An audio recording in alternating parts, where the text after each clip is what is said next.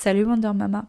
Avant de commencer le podcast, je voulais vraiment vous remercier pour tous les messages positifs que j'ai reçus. Vraiment, je ne m'attendais pas à un tel engouement. Je suis vraiment très très contente que le podcast vous ait plu. Le but c'est vraiment de passer un moment cool entre copines, de pas se prendre la tête et surtout de passer un moment sans enfants. Alors aujourd'hui, on va parler d'un sujet que beaucoup de mamans connaissent bien. C'est un sentiment qui se crée à partir du moment où t'accouches. Mais c'est un sentiment que tu connaissais avant, mais vraiment, il a une autre connotation euh, depuis que t'as accouché. C'est la culpabilité. Je ne sais pas pourquoi, à partir du moment où on devient maman, on culpabilise pour tout et n'importe quoi. Et vous allez voir, je vais vous donner des exemples euh, de choses que je vis au quotidien, des choses qui me font culpabiliser, et vous allez voir, il y a des choses, mais qui sont pourries je culpabilise pour des trucs pourris. Et il y a des choses qui sont un peu plus importantes et qui sont justifiées.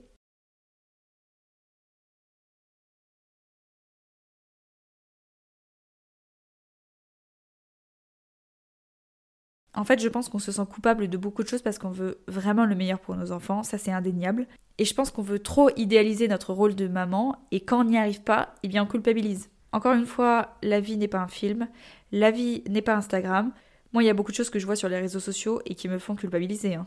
Alors c'est parti. La première chose pour laquelle je culpabilise, alors vous allez voir, je vais y aller crescendo. Hein. La première chose pour laquelle je culpabilise, c'est d'aller aux toilettes. C'est-à-dire que quand je dois aller faire pipi ou autre chose, euh, je culpabilise. Je culpabilise de laisser mes enfants. Mais quand je vais faire pipi, ça dure 30 secondes. Et quand je dois aller à la selle et que ça prend un peu plus de temps, mais entre vous et moi, les filles, nous, on n'est pas comme les hommes. Les hommes, je ne sais pas ce qu'ils font dans les toilettes. Je ne sais pas. Ils réfléchissent à leur avenir, certainement, pour que ça leur prenne autant de temps. Mais moi, euh, je pose mes fesses, je fais ce que j'ai à faire et je repars. Ça dure 3 minutes top chrono. Mais ça dure 3 minutes top chrono parce que je culpabilise. Sinon, si je reste plus longtemps sur les toilettes, je culpabilise. Et pourquoi est-ce que je culpabilise d'aller aux toilettes? C'est parce que je me dis dans ma tête, je laisse mes enfants, ils vont, ils vont se dire que maman, elle part faire autre chose et je culpabilise. Et puis je culpabilise aussi par rapport à mon conjoint. Non mais attendez. Alors ça, je sais que c'est la société qui a créé ce gros complexe-là. C'est que les mamans, nous, on joue notre rôle de maman et on s'occupe de nos enfants comme on doit s'occuper nos enfants. Et quand c'est le papa, d'un point de vue extérieur, c'est extraordinaire. C'est le papa s'occupe de ses enfants, c'est un super papa. Et du coup, quand moi je vais aux toilettes, quand j'ai des choses à faire, etc., je me dis, ok, je vais lui laisser à garder les enfants. Et ça va paraître comme du babysitting. Mais, mais c'est nul ce que je fais c'est nul parce que c'est le papa et il joue ce rôle de père euh, à merveille. Il s'occupe très bien des enfants et il n'a pas besoin euh, de me dire oui, euh, dépêche-toi de faire ci, dépêche-toi de faire ça, j'ai envie de faire autre chose, j'ai pas envie de m'occuper des enfants. Non, pas du tout. Baptiste, il est pas du tout comme ça. Et c'est même pas garder les enfants, c'est même pas ce terme-là, c'est être un papa quoi. Mais je ne sais pas pourquoi je culpabilise. Je culpabilise de me dire, bah, il faut que je lui demande de prévoir un temps avec les enfants, alors que naturellement, il le fait parce que c'est le papa. Alors, quand je dois me laver les cheveux, je ne vous raconte même pas. Parce que là, quand on doit se laver les cheveux, c'est vraiment euh, un jour de RTT qu'il faut prendre. Non, je rigole, forcément, ça prend plus de temps de se laver les cheveux que de faire une douche classique. Et euh, entre le shampoing, le machin, le soin, euh, se sécher les cheveux, se lisser les cheveux, bah en fait, je culpabilise parce que je me dis, c'est du temps que j'aurais pu prendre avec mes enfants. Et la semaine, je travaille, je cours beaucoup, je fais ci, je fais ça. Et en fait, le temps que j'ai pour me laver les cheveux, c'est du temps que je pourrais passer avec mes enfants et je ne le fais pas. Et c'est pour ça que je culpabilise. Mais d'un autre côté, je sais qu'il faut que je me lave les cheveux à tout prix parce que sinon c'est la graisse attitude et parce que c'est tout à fait normal d'aller aux toilettes, de se doucher. Voilà, c'est des choses euh, classiques du quotidien et pourtant je culpabilise de faire ces choses classiques du quotidien. Pareil, quand je dois ranger ma maison, et ça, vous le voyez souvent dans mes vidéos ou, euh, ou dans mes stories sur Instagram, bah c'est le bordel quoi. C'est le bordel. Alors moi je range quand euh, mes enfants sont couchés, quand je ne suis pas avec mes enfants. Mais quand il y a mes enfants, je me dis, j'ai pas envie de passer mon temps à ranger. Euh, et j'ai envie de profiter d'eux et j'ai pas envie qu'ils me voient ranger. Voilà, je les vois déjà pas assez. C'est pas pour euh, utiliser ce temps-là pour ranger ma maison, quoi. Après, je sais qu'il y a des mamans qui sont beaucoup plus ordonnées que moi, beaucoup plus organisées, et vous avez raison les filles. Moi en fait, il faudrait vraiment que je fasse au fur et à mesure, mais j'ai pas envie en fait. J'ai pas envie de me prendre la tête, le ménage c'est vraiment le dernier de mes soucis. Donc voilà, il y a des petites choses comme ça du quotidien qui font que je culpabilise. Il y a le classique de la culpabilité où tu cries sur tes enfants, mais t'as perdu patience, tu vois. T'es arrivé à bout et tu cries. Alors moi, je ne m'en cache pas. Je suis une maman qui crie, qui m'énerve, qui perd patience. Fort heureusement, je ne me résume pas qu'à ça, mais c'est vrai que ça arrive quand même assez souvent que je perde patience. En fait, je perds patience parce que c'est la fatigue qui parle. Je, pense vraiment que c'est ça. Le fait de ne pas dormir depuis 8 mois, mais Pénélope a quand même fait ses nuits à 11 mois. Hein. Et d'ailleurs, en ce moment, c'est assez difficile parce qu'elle elle est malade et elle tousse beaucoup. Donc les nuits sont très courtes et pour l'un et pour l'autre. Et bien, tout ce manque de sommeil, ça se traduit par de la perte de patience de l'irritabilité et des pleurs pour euh, décharger notre charge mentale. Et en fait, quand tu cries, des fois c'est pour des choses mais trop bêtes quoi. Et généralement c'est parce que l'enfant n'écoute pas que t'as répété dix fois euh, viens mettre ton manteau, euh, non touche pas à ça, touche pas à ci, et en fait bah tu cries quoi, tu cries parce que ça te saoule. En fait le cri c'est un moyen de se décharger, c'est comme les pleurs. Et en fait à chaque fois qu'on crie, enfin je vous me dirai, hein, on ferait un retour, à chaque fois qu'on crie, une, fois qu'on a fini, euh, qu'on est redescendu, on se dit mais j'aurais jamais dû crier, c'était trop bête, pourquoi est-ce que j'ai crié? Et moi je vais vous donner un tips. À chaque fois que j'ai envie de crier, à chaque fois que je perds patience, je quitte la pièce. Je quitte la pièce parce que je me dis ça sert à rien, tu vas encore recrier, c'est inutile. Du coup, soit je quitte la pièce, soit je demande à Baptiste de prendre le relais parce que sinon euh, je vais péter un câble. Mais d'ailleurs, j'ai vu une publicité ce matin sur le don de vos sites et euh, la, pub était tournée de façon très humoristique. Et la maman n'arrêtait pas de crier sur ses enfants, de répéter dix fois la même chose. Et en fait, je trouve que ça résume très très bien la situation, cette publicité. Après, je sais qu'il y a des mamans qui ne crient pas ou qui perdent pas de patience parce que, bon, quand je dis crier, euh, je vous rassure, c'est pas non plus ça H24. Hein. Mais perdre patience ou des fois je vais souffler, vous voyez, enfin c'est tout ça, c'est un paquet euh, la patience. Bah, je sais qu'il y a des mamans qui perdent jamais patience. Mais comment c'est possible ça? Comment est-ce que vous faites? C'est quoi votre secret? Dans votre tête, vous n'allez pas flancher ou vriller. Moi, je, n'y arrive pas. Après, moi, j'avoue que je suis aigrie. Donc, euh, je suis pas forcément le bon exemple. Mais si les mamans qui ne crient pas, qui ne perdent pas patience, qui ne soufflent pas, qui, euh, qui aiment la vie, eh bien, on veut bien vos tips. Après, il y a une situation, et là, euh, les mamans qui ont repris le travail, vous allez forcément vous reconnaître dans ce que je vais dire. Il y a une situation euh, très commune, euh, une fois que le congé maternité est terminé, c'est la reprise du travail. Et là, le niveau de culpabilité, il est à 100%. Alors, il y a des mamans qui sont très contentes de reprendre le travail parce que elles sont faites pour ça, elles aiment bien aller travailler, elles sont pas faites pour rester à la maison avec leurs enfants, elles avaient envie de voir autre chose, de reparler tranquillement avec les collègues, de boire du café chaud, de retrouver une vie sociale, enfin voilà, elles avaient envie de reprendre le cours de leur vie. Et attention, les mamans qui, ressentent ça, c'est tout à fait normal, personne ne va vous juger. Mais c'est vrai que bien souvent, les mamans, et moi j'en fais partie, au moment de reprendre le travail, moi j'ai trouvé ça trop tôt. Alors je ne vais même pas parler euh, de la honte qu'est le congé maternité en France. Parce que rappelons-le, il est euh, de 10 semaines après l'accouchement. Hein. Ça veut dire qu'au moment où vous allez reprendre le travail, votre bébé va avoir deux mois et demi. Donc c'est vraiment très très petit. Et en fait, il y a beaucoup de mamans qui culpabilisent à cette reprise de travail parce que euh, généralement on considère que le bébé est vraiment trop petit pour le laisser.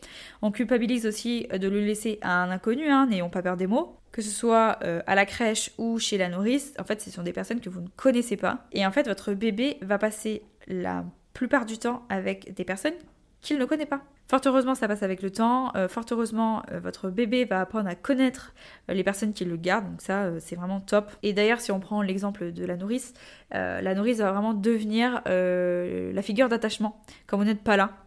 Et ça peut être aussi culpabilisant pour la maman parce que moi je dis souvent en fait que la nourrice c'est la deuxième maman. Alors c'est dur de dire ça, les mots sont durs, mais c'est vraiment le cas.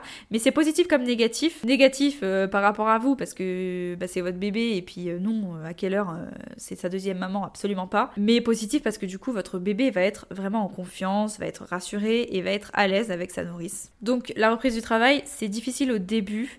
et d'ailleurs je dis souvent c'est vrai que le plus difficile dans la reprise du travail c'est le premier jour, c'est le premier jour de retourner au travail, mais c'est l'enfer, l'enfer. En fait, il y a plein de choses, la veille surtout, il y a plein de choses qui tournent dans votre tête. L'organisation, comment est-ce que vous allez faire pour vous organiser, euh, vous réveiller le matin, vous préparer, préparer bébé. Alors, il y a le papa peut-être, hein. mais bon, ça va peut-être pas forcément être comme ça tous les jours.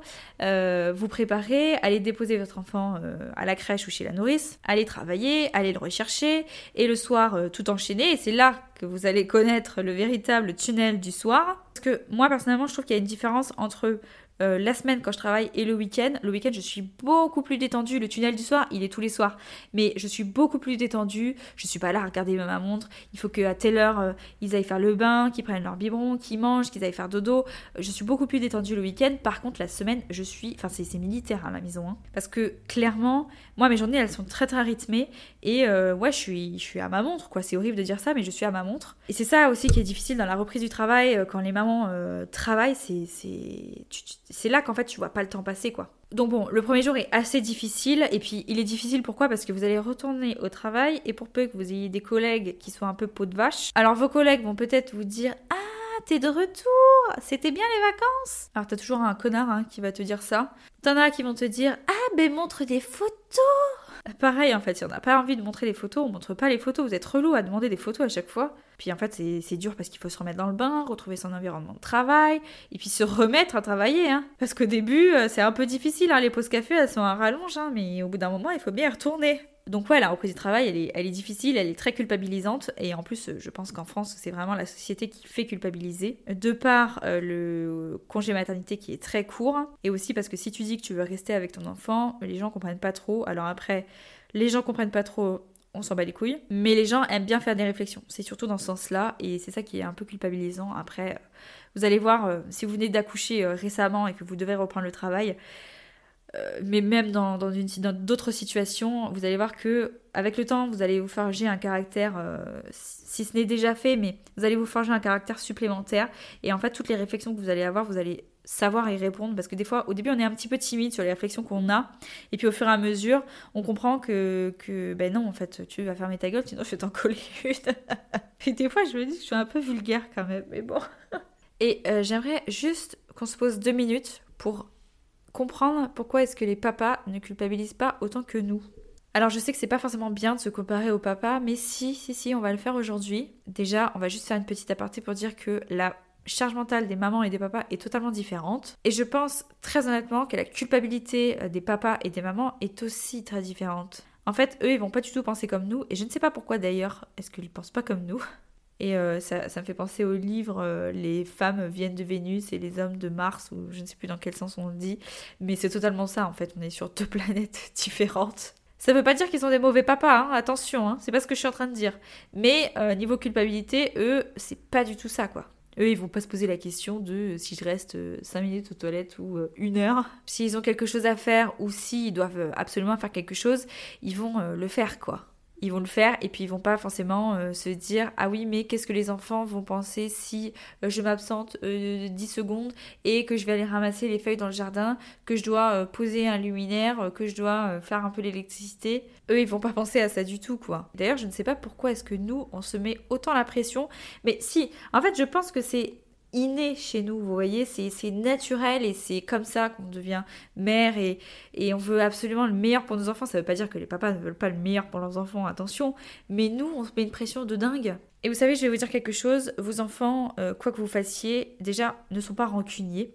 Ça, c'est un truc que j'ai remarqué, euh, surtout euh, quand je m'énerve ou quoi, les enfants, en fait, c'est comme si euh, la scène ne s'était jamais produite, comme si je n'avais jamais crié. Et les enfants, en fait, ne... je sais même pas s'ils ont cette notion de culpabilité ou quoi. Mais quand vous vous absentez pour laver vos cheveux, mais euh, je pense pas qu'ils vont vous en vouloir. Hein. Alors là, c'est facile de vous dire ça. Et puis après, quand je vais aller laver mes cheveux, je vais pas arrêter de culpabiliser. Donc du coup, je vais écouter en boucle et en boucle mon podcast. Et non, en fait, il faut qu'on arrête de culpabiliser pour tout et n'importe quoi. Les enfants sont très indulgents. Les enfants ne sont pas rancuniers. Et alors, par rapport au travail, j'ai oublié de dire quelque chose. Et j'ai souvent euh, la question, ou dans les commentaires ou dans mes DM, j'ai souvent euh, des mamans qui m'envoient des messages en me disant Mais moi, je culpabilise de reprendre le travail. Je suis pas prête, euh, je culpabilise énormément, euh, j'ai peur qu'ils pensent que je l'abandonne. Et quasiment systématiquement, je réponds euh, qu'il faut voir la reprise du travail d'une autre manière, qu'il faut payer les factures.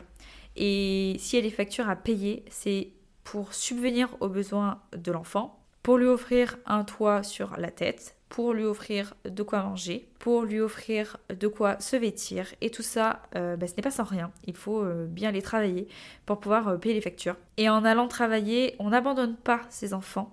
Justement, on fait ça pour eux. Et c'est quand même important de le rappeler. Alors oui, la reprise du travail est très difficile hein, au début. Et d'ailleurs, c'est généralement souvent le cas, on remet un petit peu sa vie professionnelle en, en question.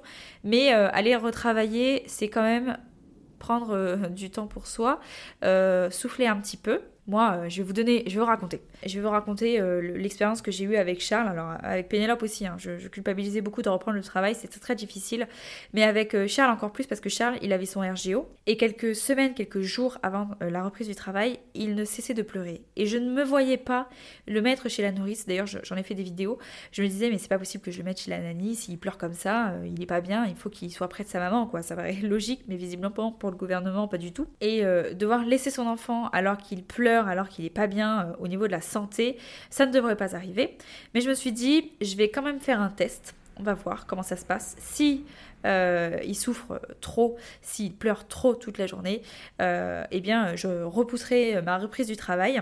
Et puis, on a fait un test et je peux vous assurer, les enfants, que ça s'est très bien passé.